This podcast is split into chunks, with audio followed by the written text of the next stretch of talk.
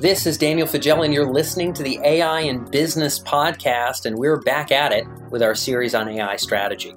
Monday, Tuesday, Thursday, Friday, Saturday this week, we are covering AI strategy. Yesterday, we had our series on AI is Here, sponsored by SambaNova. But we're back on AI strategy today, and we're diving in with a guest that has been on a few times and is dear to my heart for a few reasons, and I'll talk about that. Basically, the nutshelling of this guest interview. I re-listened to the entire thing here in prep with my team. We're putting together some articles on AI strategy right now. And the best I could nutshell it is finding the right problems, having a long-term mindset, and building with the user in mind. But he goes into so much more rich detail on those 3 points. And this guest is none other than Sankar Narayanan. He's the Chief Practice Officer of Fractal Analytics, now just called Fractal. Fractal is a unicorn company, a very large and successful firm working on AI-related projects across industries. They're famous for their work in CPG, work in a lot of other spaces and sectors as well. And Sankar, something like 3 years ago, was on the show and recorded an episode with us, one of our first dedicated episodes on the measurement of AI ROI, which is not a simple game to play. The measurement of AI ROI. And our podcast is on many platforms, but on SoundCloud in particular, which is one of many. Some of you are listening to this on Spotify. Some of you are on Apple. Some of you are on Google Podcasts, whatever your choice might be. Some people are on SoundCloud. On SoundCloud, this became far and away the most popular episode we had ever published on the show. It was incredible. So people searching SoundCloud apparently were searching for this kind of thing. And Sankar's episode became wildly successful. To this day, still gets vastly more downloads than an average episode that's 3 years old. And from that day forward, I knew darn well that this is a guy with some worthwhile insights. So when it comes to pulling together a new interview series on AI strategy, a series that really does require a perspective that is broad, a perspective to be able to think about problems from potentially multiple companies, Sankar is a guy I wanted to have back on, and we got him. So there's a lot to learn in this episode about the 3 keys to AI strategy, according to Sankar. And that final point around building for the user is the last point that we touch on, but is one of the most salient portions of the interview. Being able to think about a project that went, let's call it not so great, because we didn't build for the user, and thinking about how would we work backwards and what's our new process for being able to build in such a way that we have a very high likelihood of a user taking it, running with it, and really making the most out of that deployment, converting it to ROI. It's not just does the algorithm work? It's not just do we have the data? It's will someone use it? And there's a lot to be said here, but Sankar just addresses a tremendous amount in this particular episode. And again, the last third of this episode for me was a ton of fun. So I hope you enjoy this episode. Without further ado, let's fly right into an old favorite, Sankar Narayanan, back with us here on the show from Fractal Analytics. This is Sankar on the AI and Business Podcast.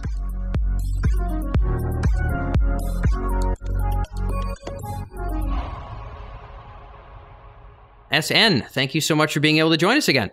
Dan, it's a pleasure to speak with you again. Today, we're honed in on the topic of AI strategy, and we're going to be talking about how you define it and think about it first, and then we're going to get into some actionable insights. There are a lot of ways to kind of try to put AI strategy in a nutshell for a business audience. How do you like to do it when you're talking to leaders? I think it's a combination of a few things, Dan. AI strategy, if you ask me, how do you define strategy for around AI today? My answer would be very different to if you had asked me 6 months back, and it'll be, I'm 100% sure it'll be very different to if you ask me 3 months from now. Yeah. And that's part of the problem. As everything is evolving and things are accelerating, strategy itself is getting redefined. You know, what we call as AI is getting redefined, and what elements are needed to make AI successful are getting redefined. I remember the last time we spoke, one of the things I said was, for AI to be successful, AI is not enough. And that has become even more important. That, you know, that insight that we had then has become even more important in the day and age that we operate in now. So if you ask me, how do you define AI strategy? I can tell you a bunch of words, but really, at the end of the day, there are 3 key things which we think are important to defining an AI strategy. Number one is, do we have a powerful combination of structuring problems better? So the combination of structuring problems better along with the right techniques to solve the problem. So that's my number one thing, which is, are we able to solve the right problems? And do we have the right approaches, techniques, measures, metrics, stakeholders to solve that problem? So that's the science part of it. That's number one. Number two is, do we have the ability to think scale first, right? Most problems today that enterprises are dealing with are not one-off problems. There is a lot of cross-learning that is possible. We now have the ability to distill learnings from any problem that we're solving to apply to any other problem that we want to solve. So the ability to think scale first and the motivation to apply any sort of approach in a scale-first manner is very critical, and that's a key part of, you know, analytic strategy or AI strategy.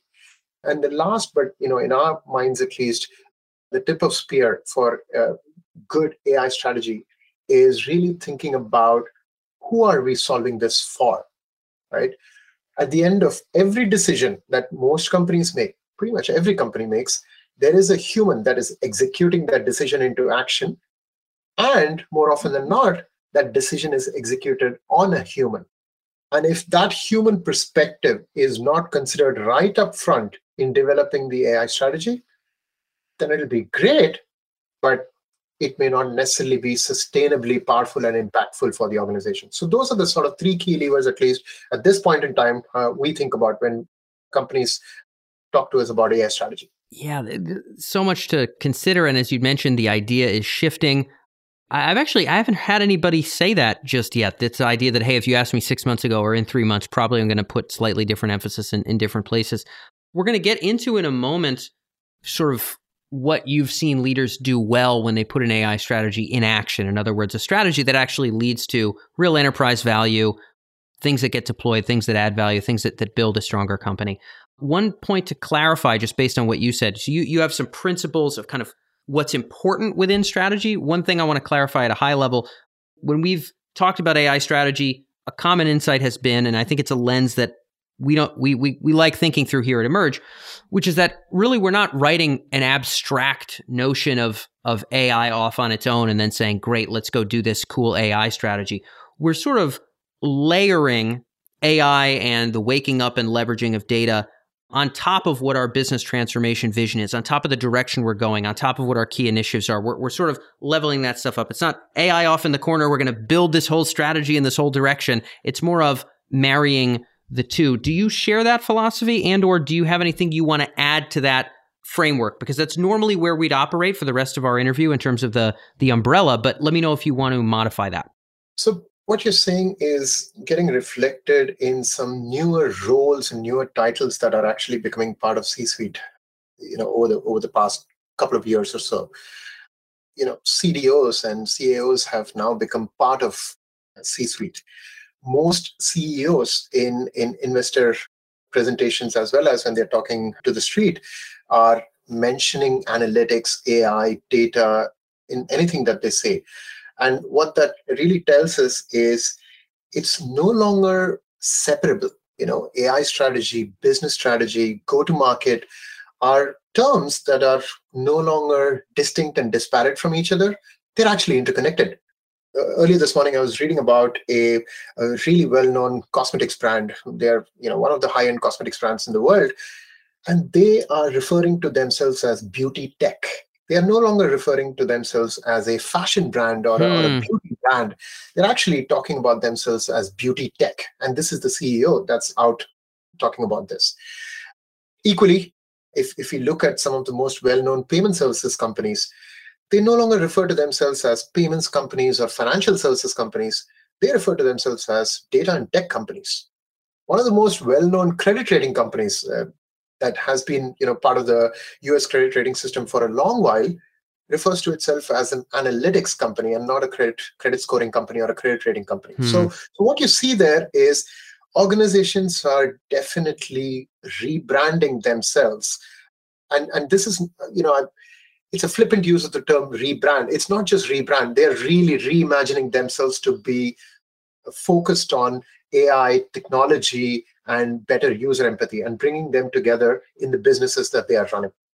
Got it. Okay. So we're seeing not only kind of the mindset reflected, but it's actually being reflected all the way down to who is being hired, what is their title, and how are they even talking about their own business? I would say, yes, if we're defining ourselves in an entirely new way, that certainly does seem to indicate a shift.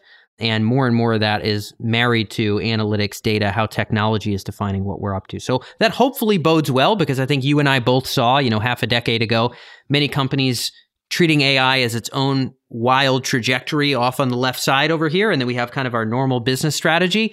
And there was really not much of a connection between the two.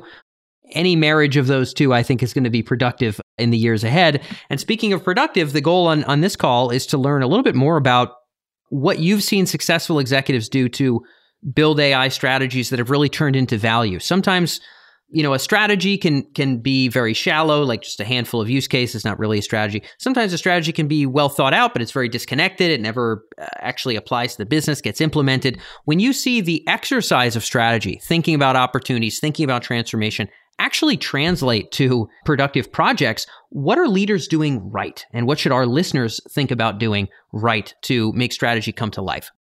Yeah, that's a great question.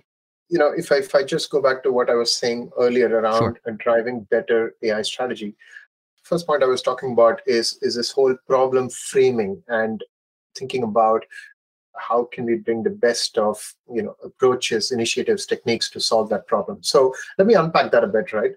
Solving problems across the board has been part of pretty much every organization as they go about their business. What's really interesting now is the focus that most enterprises seem to have on driving results at scale. Back in the day when we talked about AI strategy, it was about how do we actually bring proof of concepts to life? Yes, how do we generate initial value and then take it to the next level and then, you know, get C-suite buy-in.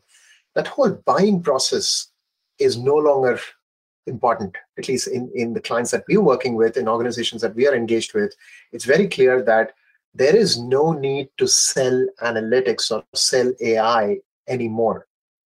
Companies are clear about the fact that if they are not doing this, then it's only a matter of time before they drop out of the list of Fortune 100, Fortune 500, or whatever list they are part of today. Yep. So that has become an important realization. Second is driving this whole orientation around AI culturally within the organization. And that actually is about doing a few things right. Number one is driving the orientation around AI top-down. If the executives of the organization are seen to not just talk about it, but implement that in their day-to-day decisions, I call this the high-value, low-volume decisions, then the rest of the organization sees the need to be, you know, doing that in their day-to-day work as well. Classic example is how Amazon makes decisions. I don't need to delve into this. You know, everybody knows how the decision process works there. That's a great example of how things work top-down. All decisions involve the use of analytics and AI. The second point around this is also to make it very, very easy to consume. Oftentimes, if you ask me, if you'd spoken with me about 4 or 5 years back on what is the biggest roadblock to data science projects, my answer would have been adoption. Projects are great. The estimated value out of most projects tend to be really positive and optimistic. But if you talk to the same organization 6 months later, most projects would not have, you know, gone ahead into implementation in the approach that we had suggested. They may have taken different shapes, or speed would have gone down, or in some cases, the projects wouldn't have been implemented. And when we unpacked this a little bit, what we realized was projects were great from a value estimation standpoint, but very complex to implement.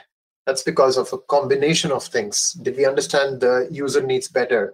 Was it easy to actually change the technology requirements that were needed, and so on and so forth? What we therefore started doing a lot more of over the last few years is change this entire approach into user-first decision backwards. And that makes all of our work and all of our solutions very straightforward and easy to implement, because we started with the end user as opposed to thinking about the data or the technique. So that's the second part. And then the third part is really about, you know, enabling decisions with a lot more data than less. So what we are seeing happen across industries now is the proliferation of alternative data. And so every project that we are working on, we are always able to, engage with the clients in helping them see the value of using alternative sources of data and providing them newer signals. So those three are the three key ways in which we are seeing, companies accelerating the value outcomes from analytics and AI. Got it. Okay. So thinking kind of this user first sort of idea, decision second, I'm going to try to put that in a nutshell as we wrap up the interview here, thinking about getting people's juices flowing around putting that idea into practice. Is this around, so that I imagine decision first might be, okay, here's the problem we need to solve. Here's how AI could be used. And then here's how we're going to show this up on a dashboard. Maybe user first would be, what's the day-to-day life of this person? Where are their frustrations? What are the parts of their workflow that are either challenging or unnecessarily time-consuming or whatever? And how can we sort of build up from that? Is that the right mental lens? I don't want to put words in your mouth, but I do want to make what you've said actually something that people can think through on their own. Yeah, Dan. Why don't I take an example that might just bring it to life? Please. So we are working with an insurance company today where, it's a typical agency-driven business. The insurer is engaged with all its agents in driving outcomes from customers, which is about, driving premium growth and building a high-quality insurance business. Now, they came to us with an interesting problem. They said, look, we are engaged with our agents. They used to be exclusive to us, and they have now become independent, which means that we are likely to see some business disruption as the agents now become independent, and therefore we are only one insurer they are engaging with. They actually have the freedom to engage with multiple insurers now. So, this may lead to potential business loss. How do we arrest this, and how do we continue to engage with our agents better? The initial approach that they were thinking about was, can we actually segment our agents and brokers? Can we actually create segments such as, these are the most profitable agents. These are the ones that need more engagements. These are the ones that are not driving business for us. And can we make this available to our sales team so that, this data-driven approach can be used by the sales teams to better engage with agents? Great idea. It did not result in meaningful incremental outcomes because the sales folks said, you know what? I make about 30 calls every day talking to different agents and brokers. You've now given me a scientifically strong, analytically strong methodology to engage with my brokers better. I have two problems with this. One, are you questioning my experience and my ability to engage with my brokers better? That's not good. Right? Yeah. And the second is, I'm already doing all these 40 calls. So what can I stop? And then start looking at this data-driven approach, and how is it making my life simpler instead of making it more complex? Yeah, now, so this was a fundamentally different question to what we thought the problem was. So our initial understanding was, the broker segmentation might not be well done. Let's actually improve the sophistication of methods, or let's use better data and so on. But we realized by simple engagement with the sales team, that actually the problem was not about better broker segmentation. It was really about helping them leverage the asset better and help them adopt and show the simplicity that this can create in their day-to-day life. In hindsight, if we had had to redefine the problem, we would have started with, let's speak with the sales team, understand what are the day-to-day challenges they are experiencing, and then build a solution that may fit to their needs better. Got it. Okay. So yeah, if you could turn back the clock, it would be, I guess in that sense, a very tangible example of start with the user. Absolutely. And you read so many horror stories of, solutions that get built out because we think it's going to be great for the user. And honestly, sometimes it could be great for the user, but if they didn't have any buy-in in the beginning, then they're going to feel like it's an imposition and they're going to find reasons not to adopt it as well. So it feels like there's kind of an emotional buy-in element as well as a, hey, we'll get closer to the problem and a better definition of the problem if we start with the user. It feels like it's both. Some of this is just pure emotional, but other parts are maybe building, it really will help with building a better project. Absolutely. Absolutely, Dan. And I was reading a recent HBR article on Amazon, which is very interesting. And I thought that example will be relevant in our context because Look, Amazon sells what, 60 to 65 products every second. And half of the products that they sell are based on personalized recommendations, right? Now, the interesting thing that, they do is at the scale at which they operate, to personalize recommendations across billions of SKUs with billions of consumers. Think about the complexity of the problem, right? And this needs to be implemented at the scale at which they are operating. So the key insight that I had here was essentially the approach that they are using is a combination of building, diversity in their approach, which means how do we understand the dissimilarity of products and SKUs that consumers are buying, combine that with surprising products people are buying. My personalized approach would have suggested a product, but consumer is actually buying something else. So that's, a surprise. That's a new type of data point. And then combine that with a product that a consumer has never bought, which is new. So taking this approach of combining the combination of products and the dissimilarity of products that consumer is buying with the surprise that Amazon sees in new products that they're buying, and identifying new SKUs that Amazon can sell to them is a very, very powerful combination of explore and exploit. That's what they are using to simplify the buying process. But they're not stopping with that, right? At every point, they are thinking about how can we make this incredibly easy for consumers to actually make that purchase. And that's the part which I think financial services entities, healthcare companies, consumer goods companies need to be thinking about, which is getting that personalized recommendations is one thing. How do I make it incredibly simple for my end user, my consumer, to be able to leverage that powerful algorithm that I've used to offer this to my consumers is really the part of the problem that companies haven't spent too much time thinking about, but we think is the next wave. Yeah, man, I'm thinking about starting a whole podcast called SN Summarizes HBR Articles. SN plus HBR. I've just 5-minute episodes where you just take a 2,000 words and make it really exciting. That was cool. Now I'm going to go Google that after we're done. You've given me some homework here today. I know that's all we had on this episode, and you've given us, frankly, more than I even anticipated in terms of some additional anecdotes, which I appreciate a ton. Hopefully for our listeners, for those of you tuned in right now, this has been helpful for you for strategy. I know it's been fun for me. SN is always a pleasure. Thank you so much for being with us. Dan, thank you for the insightful questions as usual, and I look forward to speaking to you soon.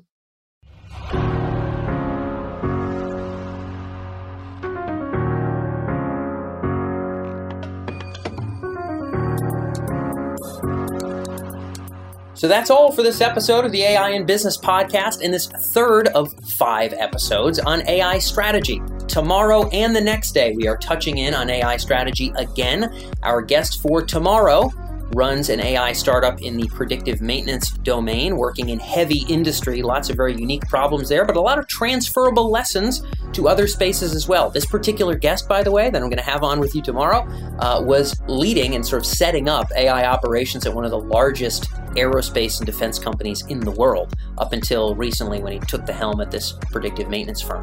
And our last episode, which comes up on Saturday, is a head of AI at one of the largest telecommunications firms in the world. I hope you've enjoyed this series. I hope you enjoy some of the guests we're bringing on. I've been doing my darndest this year, in case you didn't notice, to bring on as many leaders, heads of AI, GMs of AI at big name brand firms as humanly possible.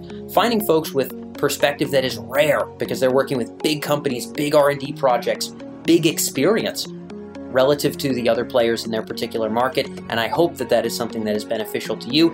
If you've learned something from these episodes, it would mean the world for you to drop us a review on iTunes. I probably haven't mentioned it in the last month on the show, but I know my business coaches are going to beat the heck out of me if I don't. And it does mean the world. So believe it or not, the changes that you've seen in our podcast over the last year and a half and longer have mostly come from reviews from folks like you who've tuned in, who've dropped a review and let us know what episode you liked, what you learned from that episode. Some people, many of you listening in right now, have messaged me on LinkedIn and say, hey, Dan, I like this episode. And you know darn well, I've asked you questions. I've said why. I've said, what did you like? What do you want to see more of?